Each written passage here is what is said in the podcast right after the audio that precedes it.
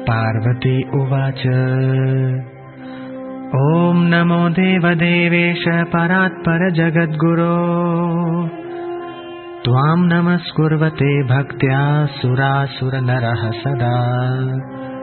विधि विष्णुमहेन्द्राध्यैर्वन्द्यः खलु सदा भवान्।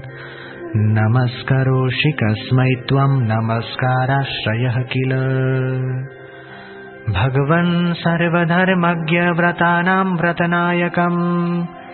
ब्रूहि मे कृपया शम्भो गुरुमाहात्म्यमुत्तमम् इति सम्प्रार्थितः शश्वन्महादेवो महेश्वरः।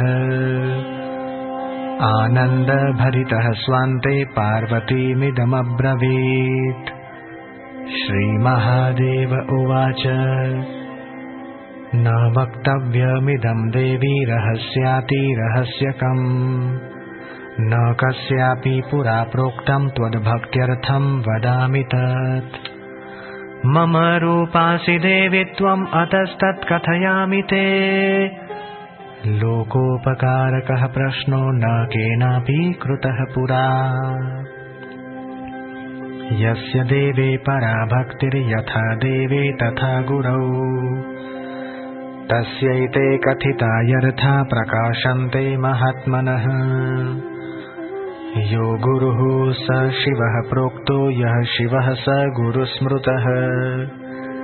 विकल्पम् यस्तु कुर्वीत स नरो गुरुतल्पगः। वेदशास्त्रपुराणानि चेतिहासादिकानि च मन्त्रयन्त्रविद्यादीनि मोहज्ञोच्चाटनादिकम्। शैव शाक्तागमादीनि यन्ये च बहवो मतः। अपभ्रंशः समस्तानाम् जीवानाम् भ्रान्तचेतसाम्। जपस्तपोव्रतम् तीर्थम् यज्ञोदानम् तथैव च। गुरुतत्त्वमविज्ञाय सर्वम् व्यर्थम् भवेत्प्रिये हे ओमकार के अर्थ स्वरूप, देवों के देव श्रेष्ठों से भी श्रेष्ठ। हे जगत गुरु आपको प्रणाम हो। देव दानव और मानव, सब आपको सदा भक्ति पूर्वक प्रणाम करते हैं। आप ब्रह्मा, विष्णु, इंद्र आदि के नमस्कार के योग्य हैं। ऐसे नमस्कार के आश्रय रूप होने पर भी आप किसको नमस्कार करते हैं? हे भगवान हे सर्वधर्मों के ज्ञाता, हे शंभु, जो व्रत सब व्रतों में श्रेष्ठ है, ऐसा उत्तम गुरु महात्म्य कृपा करके मुझे कहे।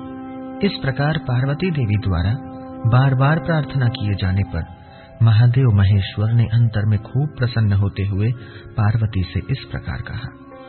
श्री महादेव जी ने कहा, हे देवी, यह तत्व रहस्यों का भी रहस्य है। इसलिए कहना उचित नहीं। पहले किसी से भी नहीं कहा, फिर भी तुम्हारी भक्ति देखकर वह रहस्य कहता हूँ। हे देवी, तुम मेरा ही स्वरूप हो, इसलिए यह रहस्य तुमको कहता हूँ। तुम्हारा यह प्रश्न लोक का कल्याण कारक है, ऐसा प्रश्न पहले कभी किसी ने नहीं किया।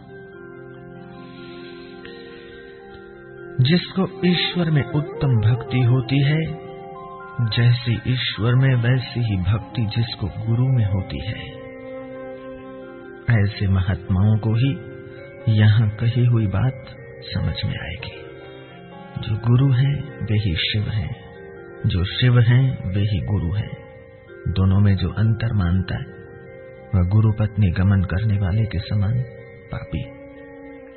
हे प्रिय, वेद, शास्त्र, पुराण, इतिहास आदि मंत्र, यंत्र, मोहन, उच्चाटन आदि विद्या, शैव, शाक्त, आगम और अन्य सर्व मत मतांतर ये सब बातें गुरु तत्व को जाने बिना भ्रांत चित्त वाले जीवों को पथ भ्रष्ट करने वाली है।